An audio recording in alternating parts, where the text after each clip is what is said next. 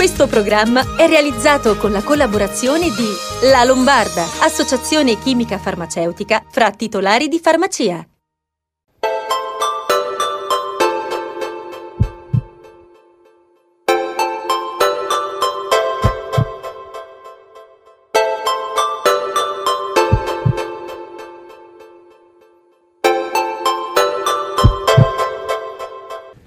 Ben arrivati a Sei in Salute, una nuova puntata. Ciao Lorella. Buonasera a tutti. Bene, stasera saranno con noi il professor Pietro Lampertico con cui parleremo di malattie del fegato, l'avvocato Amelia Vitiello eh, per parlare di meningite e poi chiuderemo la puntata con la dottoressa Racca con i soliti consigli della farmacia, importantissimi.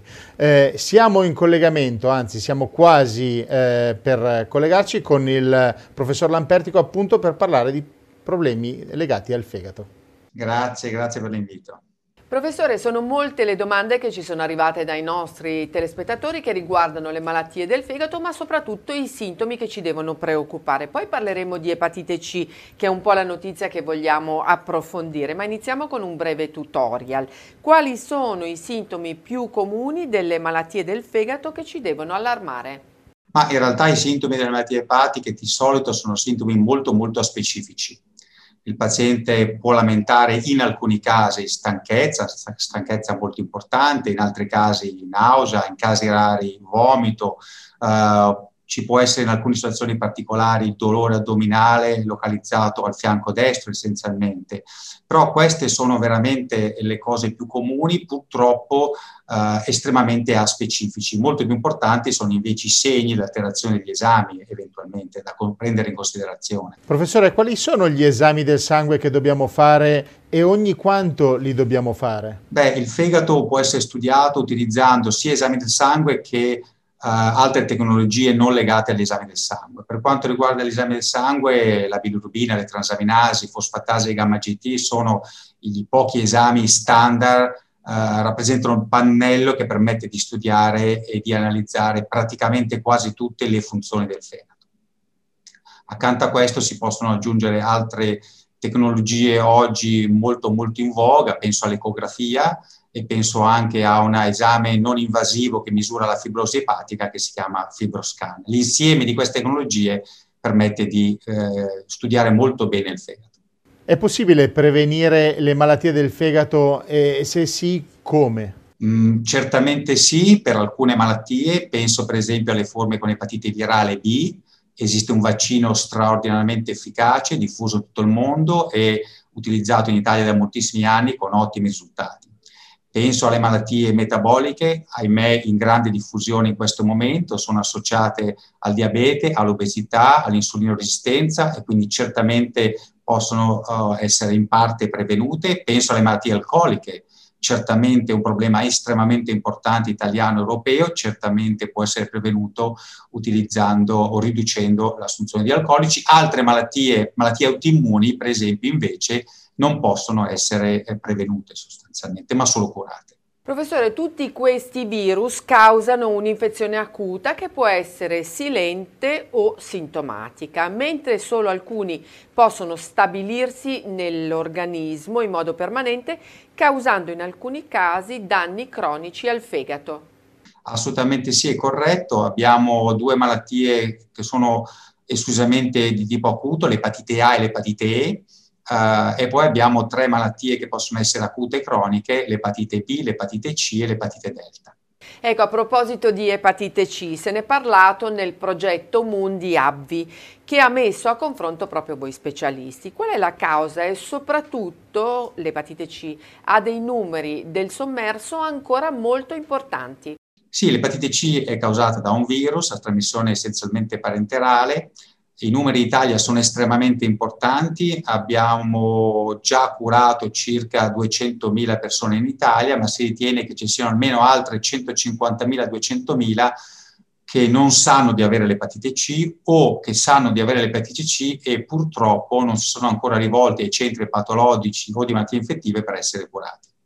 Professore, parlavamo di sommerso, cioè anche di chi non sa di avere la malattia. Riusciamo a spiegare alle persone come, quando e perché eh, potrebbero aver contratto questa infezione? Perché spesso i casi eh, sono attribuibili a particolari dinamiche di cui magari eh, non ci ricordiamo neanche più. Beh, certamente l'Italia uh, è un po' particolare da questo punto di vista. Uh, ci sono essenzialmente due tipi di popolazioni. C'è una popolazione anziana spesso di sesso femminile, anziana vuol dire oltre 60 anni, che è stata infettata col virus C um, 20, 30, 40 anni fa. Perché? Perché le trasfusioni prima del 1990 non erano controllate, non c'era un test. Uh, e apro la parentesi, il premio Nobel è stato proprio appena istituito e consegnato ai tre scopritori dell'epatite C, chiuso la parentesi.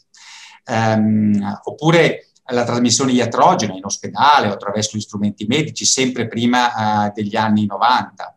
Eh, e quindi questa è una popolazione di soggetti relativamente anziani. Accanto a questo c'è un'altra popolazione, essenzialmente soggetti più giovani che hanno avuto o hanno o hanno avuto un'esperienza di tossicodipendenza. Allora è chiaro che soggetti giovani attraverso la tossicodipendenza c'è stata una diffusione importante del virus C. Queste sono un po' le categorie più caratteristiche uh, in Italia. Professore, lei si è occupato dei recenti studi che hanno confermato la validità delle terapie per eradicare il virus dell'epatite C. Sì, ci sono stati pubblicati degli studi recenti che per la prima volta affrontano un problema importante, cioè l'accorciamento della terapia a 8 settimane, da 12 a 8 settimane, in pazienti difficili da trattare come i pazienti con cirrosi e i pazienti fragili. Questi due studi che abbiamo recentemente pubblicato e presentato sono molto importanti per vari motivi. Il primo studio ha a che fare con i pazienti cirrotici. Abbiamo dimostrato in una coorte di pratica clinica che il trattamento di otto settimane ai pazienti cirrotici, quindi con una malattia importante di fegato, mai trattati precedentemente, è estremamente efficace, praticamente il 99% di questi pazienti sono guariti con solo otto settimane ed estremamente sicuro. Uh, e questo naturalmente è un'informazione molto importante perché aumenta la confidenza dei medici col trattamento 8 settimane, se riusciamo a guarire pazienti così difficili siamo tutti molto più confidenti nell'uso di questa terapia con GP per 8 settimane nei pazienti non cirrotici ed ha un altro ruolo estremamente importante, e cioè la possibilità di raggiungere magari più rapidamente gli obiettivi del WHO eh, settati per il 2030 in cui dobbiamo ridurre in maniera molto importante il numero di infetti, il numero di morti.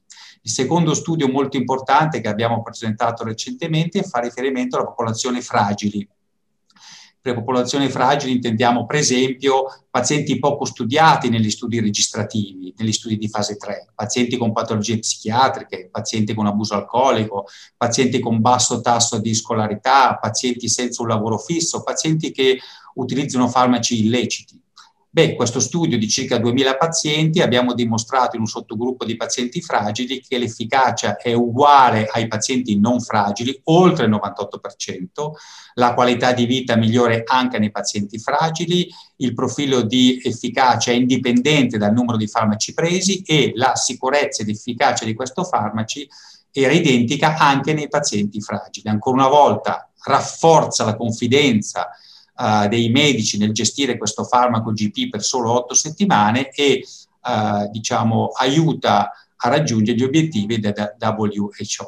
Uh, e non ultimo, diciamo, questi due studi sono stati così importanti che soprattutto il primo, cioè il trattamento GP per otto settimane ai pazienti cirrosi, è stato preso dalle linee guida recenti europee appena pubblicato ed è diventato standard di pratica clinica nei pazienti cirrotici naive con malattia compensata. Il ministro Speranza ha firmato un decreto attuativo dell'emendamento al decreto mille proroghe approvato lo scorso febbraio per lo screening nazionale gratuito per il virus dell'epatite C, che tra l'altro in questo momento in cui si sta parlando molto di Covid potrebbero anche eh, i due test essere abbinati, giusto? Questo è un punto estremamente importante. Uh, sì, c'è stato un comunicato stampa del Ministro della Salute il 20 novembre il quale ha confermato di aver mandato alla conferenza Stato-Regioni questo decreto che, va studiato, che va, andrà approvato. Finalmente avremo uno screening della popolazione, è una cosa che le società scientifiche chiedono da molto tempo, almeno da 3-4 anni, da quando abbiamo questi farmaci antivirali di straordinaria efficacia e straordinaria sicurezza. Uh, la pandemia Covid uh, può rappresentare un'occasione molto molto importante per unire uh, e diciamo, aggiungere il test epatite C ai pazienti che o vengono ricoverati per Covid o per esempio devono fare la vaccinazione per Covid o per esempio devono controllare i titoli anticorpali post vaccina Covid. Quindi assolutamente questa sarebbe un'occasione da non perdere. Grazie professore per essere stato con noi eh, e averci dedicato il suo tempo. Grazie mille, ci vediamo magari in futuro. Grazie a lei e grazie a tutti gli ascoltatori. Passiamo al nostro prossimo servizio in cui parleremo di meningite perché torna per il secondo anno l'M-Team eh, contro la meningite per la salute dei nostri bambini, la campagna del Comitato Nazionale Liberi dalla meningite. Hai detto bene, la campagna è nata con l'obiettivo di sensibilizzare le famiglie sull'importanza della prevenzione per questa grave, talvolta mortale patologia molto frequente soprattutto nei bambini più piccoli. 24 ore sono quelle nelle quali la meningite può distruggere la vita e la mamma che abbiamo in collegamento ce lo conferma. Abbiamo con noi Amelia Vitiello, avvocato e presidente del Comitato Nazionale Liberi dalla Meningite. Ben arrivata Amelia, posso darti del tu? Certamente, buonasera Lorella, buonasera Paolo, vi ringrazio per avermi ospitato nella vostra trasmissione. Amelia, combattere gli effetti della meningite è diventata la tua missione e nasce da un tuo enorme dolore. Sì, è un dolore che mi ha colto nel 2007, esattamente il 19 ottobre del 2007. Il dolore più devastante che possa provare un genitore, ossia la perdita del proprio figlio, ed è quanto è accaduto a me e come racconto spesso in sole dieci ore. Questa è stata la cosa ancora più terrificante perché mia figlia Alessia, che aveva all'epoca soltanto 18 mesi, era una bambina in salute, non aveva nessun problema di salute e tutto è andato così velocemente da non darmi neanche il modo proprio di capire cosa stesse avvenendo, da una piccola febbre che iniziò verso le 20 della sera senza alcun sintomo diverso da quello di una comune influenza e con un excursus notturno da raccapricciante perché la febbre continuava a salire, e non scendeva con nessun medicinale e raggiunse anche i 41 gradi quando con mio marito nelle prime ore del mattino corremmo in ospedale. E purtroppo è proprio una corsa contro il tempo, Lorella, perché questa malattia non lascia scampo neanche di fronte a bravi eh, medici, quali quelli che mi accolsero in ospedale, che capirono subito la gravità della cosa, ma capirono anche che avevano poche chance di salvare la mia piccola e non, non avevano neanche il coraggio di dirmi quanto grave fosse la situazione. Amelia, abbiamo capito bene qual... Amelia, abbiamo capito bene quanto sia motivata la tua missione. Scusate, ma tempi tecnici dobbiamo andare un attimo in pubblicità, poi torniamo in studio con Lorella e con Amelia per continuare il nostro discorso. State con noi, solo un minuto. Senti meglio, sorridi di più, regalati una vita migliore. I tuoi programmi tv preferiti, la musica che ami, le conversazioni, le risate, le parole delle persone che contano. La soluzione si chiama Audiofarma, gli apparecchi acustici pratici, facili da usare, che ti servono per tornare ad una vita spensierata. Prodotti innovativi, dottori specializzati e un servizio assistenza anche a domicilio. Per saperne di più, chiama il nostro numero verde 800 121 930 o visita il sito www.audiofarma.it. Chiama o vieni a trovarci nei nostri negozi per effettuare il tuo test gratuito. I prodotti Audiofarma li trovi anche nelle migliori farmacie. Stai cercando una soluzione che ti permette di stracciare le bollette di energia gas e metano? Lo sai che se installi un impianto di nuova generazione con accumulo e pompa di calore, hai subito una detrazione del 50%, non tra 10 anni. Zero acconto, zero spese. Stacca la spina, renditi autosufficiente, diventi indipendente dal gestore di rete. L'energia prodotta e non usata viene comprata dal gestore dei servizi elettrici per 20 anni. Prendi nota del nome CEE, Conto Energia Europeo europeo 800 974 391. Bentornati alla seconda parte di Sei in salute e torniamo parlando di meningite e del dramma di chi perde il proprio figlio appunto per questa infezione, questa malattia. Abbiamo un video, guardiamo un attimo il video.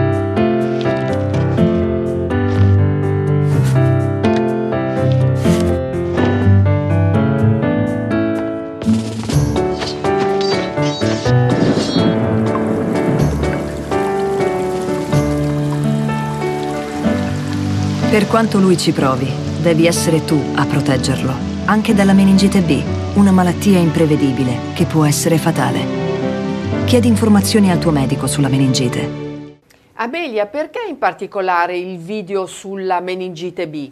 Perché la meningite B in realtà, il, essendo il vaccino uscito soltanto nel 2014, molti genitori, ahimè, non sanno per vuoto informativo evidentemente, che i loro bambini che magari hanno vaccinato contro la meningite negli anni precedenti non sono coperti eh, anche contro la meningite di serotipo B, salvo che loro non, non si siano recati presso il più vicino centro vaccinale e abbiano chiesto specificatamente questo tipo di vaccinazione.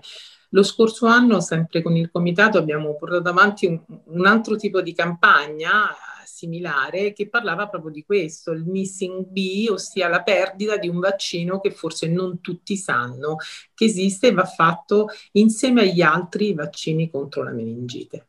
L'informazione gioca sempre un ruolo fondamentale, tante sono le domande delle mamme e dei papà, come fare a riconoscerla, quali sono i sintomi, come proteggere il mio bambino. La, la meningite sembra un po' una malattia antica del passato, non più presente, però un validissimo aiuto ci arriva dal calendario vaccinale. Corretto, bisogna partire dal calendario vaccinale che per tutti i vaccini, non solo ovviamente quelli contro la meningite, eh, ci dice esattamente eh, in che età eh, deve essere somministrato il vaccino, quante sono le dosi, i richiami e così via. Ed è un, un calendario istituzionale perché ovviamente è il Ministero della Salute che provvede a stilarlo e, e anche ad approvarlo prima della sua pubblicazione.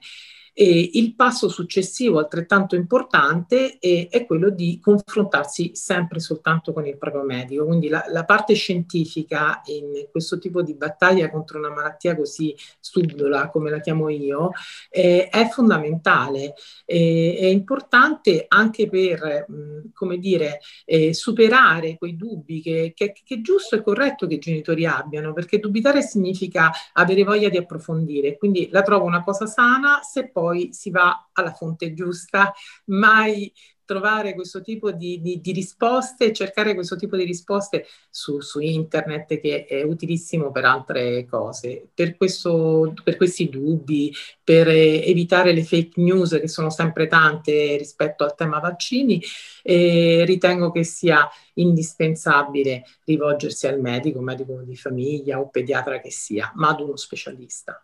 Senti, mai come in questi giorni si parla dell'importanza delle vaccinazioni con un'accezione estremamente positiva eh, che ci salverà da questa pandemia. Ti chiedo allora di chiudere lasciando un messaggio ai genitori e ai nonni che ci stanno seguendo sull'importanza delle vaccinazioni per salvare la vita dei bambini, ma anche quella dei più grandi. Una cosa che dico sempre è un'equivalenza, vaccino uguale offerta di vita perché eh, noi diamo la vita ai nostri figli e, e, tutti i genitori sono votati a proteggerli in ogni forma, in ogni modo, ma la protezione più importante per quanto riguarda la loro salute è proprio quella della vaccinazione. Non bisogna avere timori perché oggi i vaccini sono più che mai sicuri. Tutto il mondo, come hai giustamente evidenziato, sta attendendo un vaccino che rimetta in moto il mondo stesso, l'economia, il lavoro. Ci siamo fermati tutti e, e tanti saranno anche le conseguenze, insomma, eh, sotto vari aspetti. Quindi se eh, un vaccino in questo momento contro il Covid ci dà la speranza di tornare ad una normalità, i vaccini hanno tutti questa importanza, quella di prevenire, di evitare la contrazione delle malattie, garantire alle fu- future generazioni, ma anche hai detto tu ai nostri nonni, mi piace questa citazione perché vaccinare eh, i più giovani, i nostri figli, significa proteggere indirettamente anche loro, anche i nostri nonni, le fasce più deboli, coloro che non possono eh, vaccinarsi per immunodeficienze, perché si arriva così ad una eh, tutela della collettività attraverso la vaccinazione responsabile e consapevole. Quindi io sollecito tutti a vaccinarsi e a non temere. Grazie mille Amelia per essere stata con noi. Grazie a voi e mi ha fatto molto piacere. Buon lavoro. Grazie. Ed ora siamo collegati con il nostro prossimo ospite, la dottoressa Anna Rosa Racca, farmacista e presidente di Federfarma Lombardia. Ben arrivata, Gra- dottoressa. Grazie, grazie, un saluto caro a tutti. Dottoressa, l'emergenza pandemica del 2020 ha contribuito a legittimare e rafforzare la funzione della farmacia, rimasta nei momenti più drammatici il principale, se non l'unico avamposto di salute sul territorio, sempre più vicina ai cittadini e punto di forza del Servizio Sanitario Nazionale. Beh, eh, grazie, è vero, noi ci siamo stati, ci siamo e ci saremo. Eh, siamo stati veramente sempre a disposizione dei cittadini dal primo momento, tutti lo sanno, aiutandoli anche a difendersi da questa termi- tre- tremenda epidemia. Speriamo di essere un po' alla fine, come ci dicono i nostri scienziati, di questo tunnel e che il vaccino nuove speranze di poter ritornare a, a, vedere le persone, a uscire, a fare le nostre cose. Eh, ci siamo stati perché eh, noi eravamo aperti e quindi abbiamo dato tutta l'assistenza, compresa eh, anche quella, se volete, un po' psicologica, o di sapere come bisognava difendersi con le mascherine usate nella maniera corretta, per tante ore per poche, con i gel, con il distanziamento sociale, ma naturalmente ci siamo stati come sempre per dispensare farmaci alla gente. Perché dico questo? Perché voglio dirvi adesso di andare nelle farmacie per registrare il vostro numero di telefono cellulare.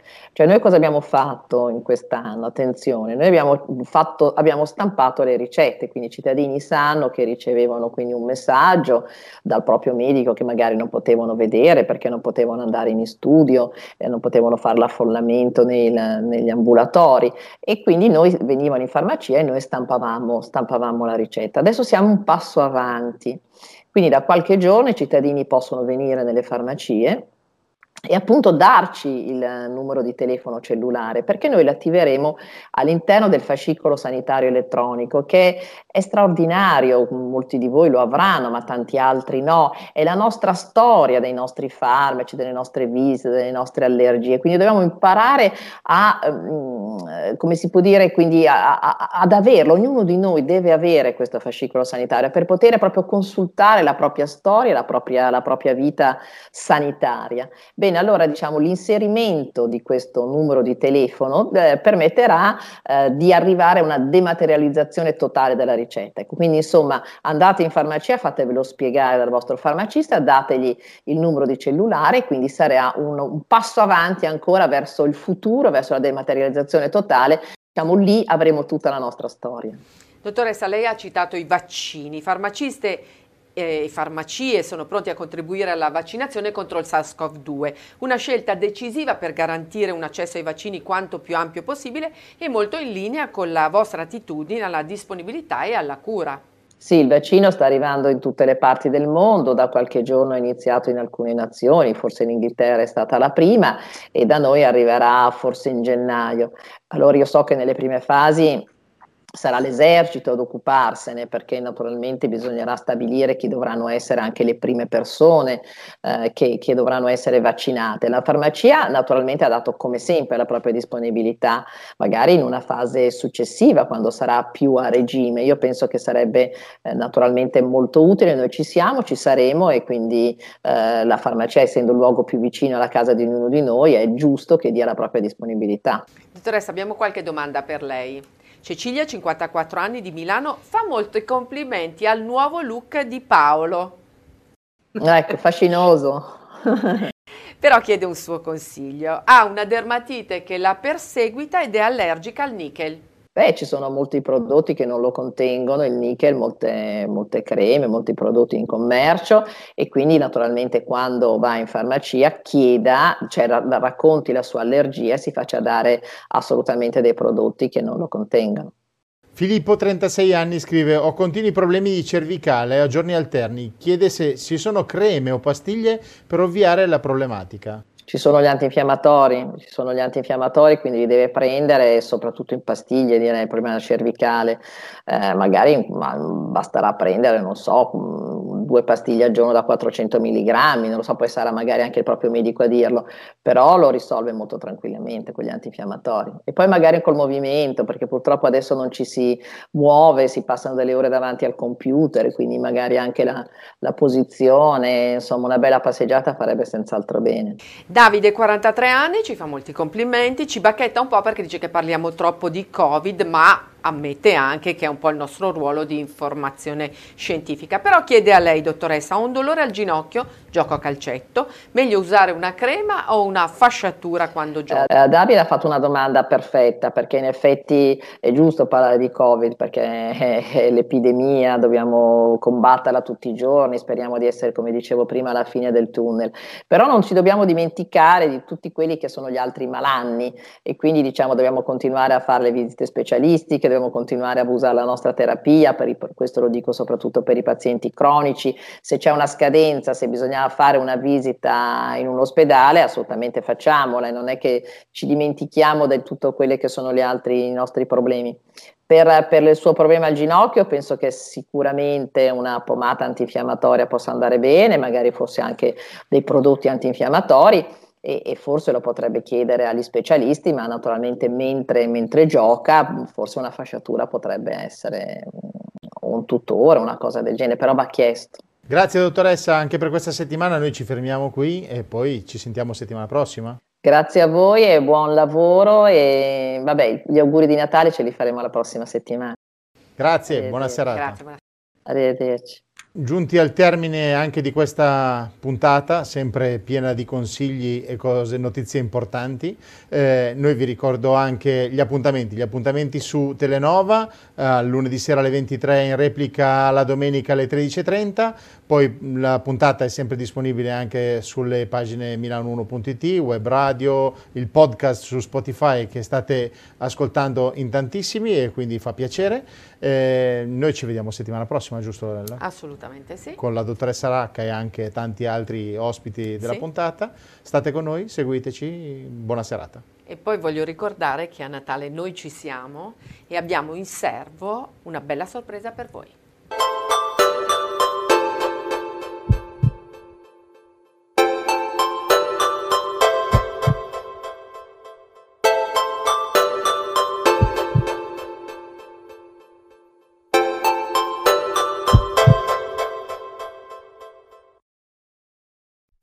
Questo programma è stato realizzato con la collaborazione di La Lombarda, associazione chimica farmaceutica fra titolari di farmacia.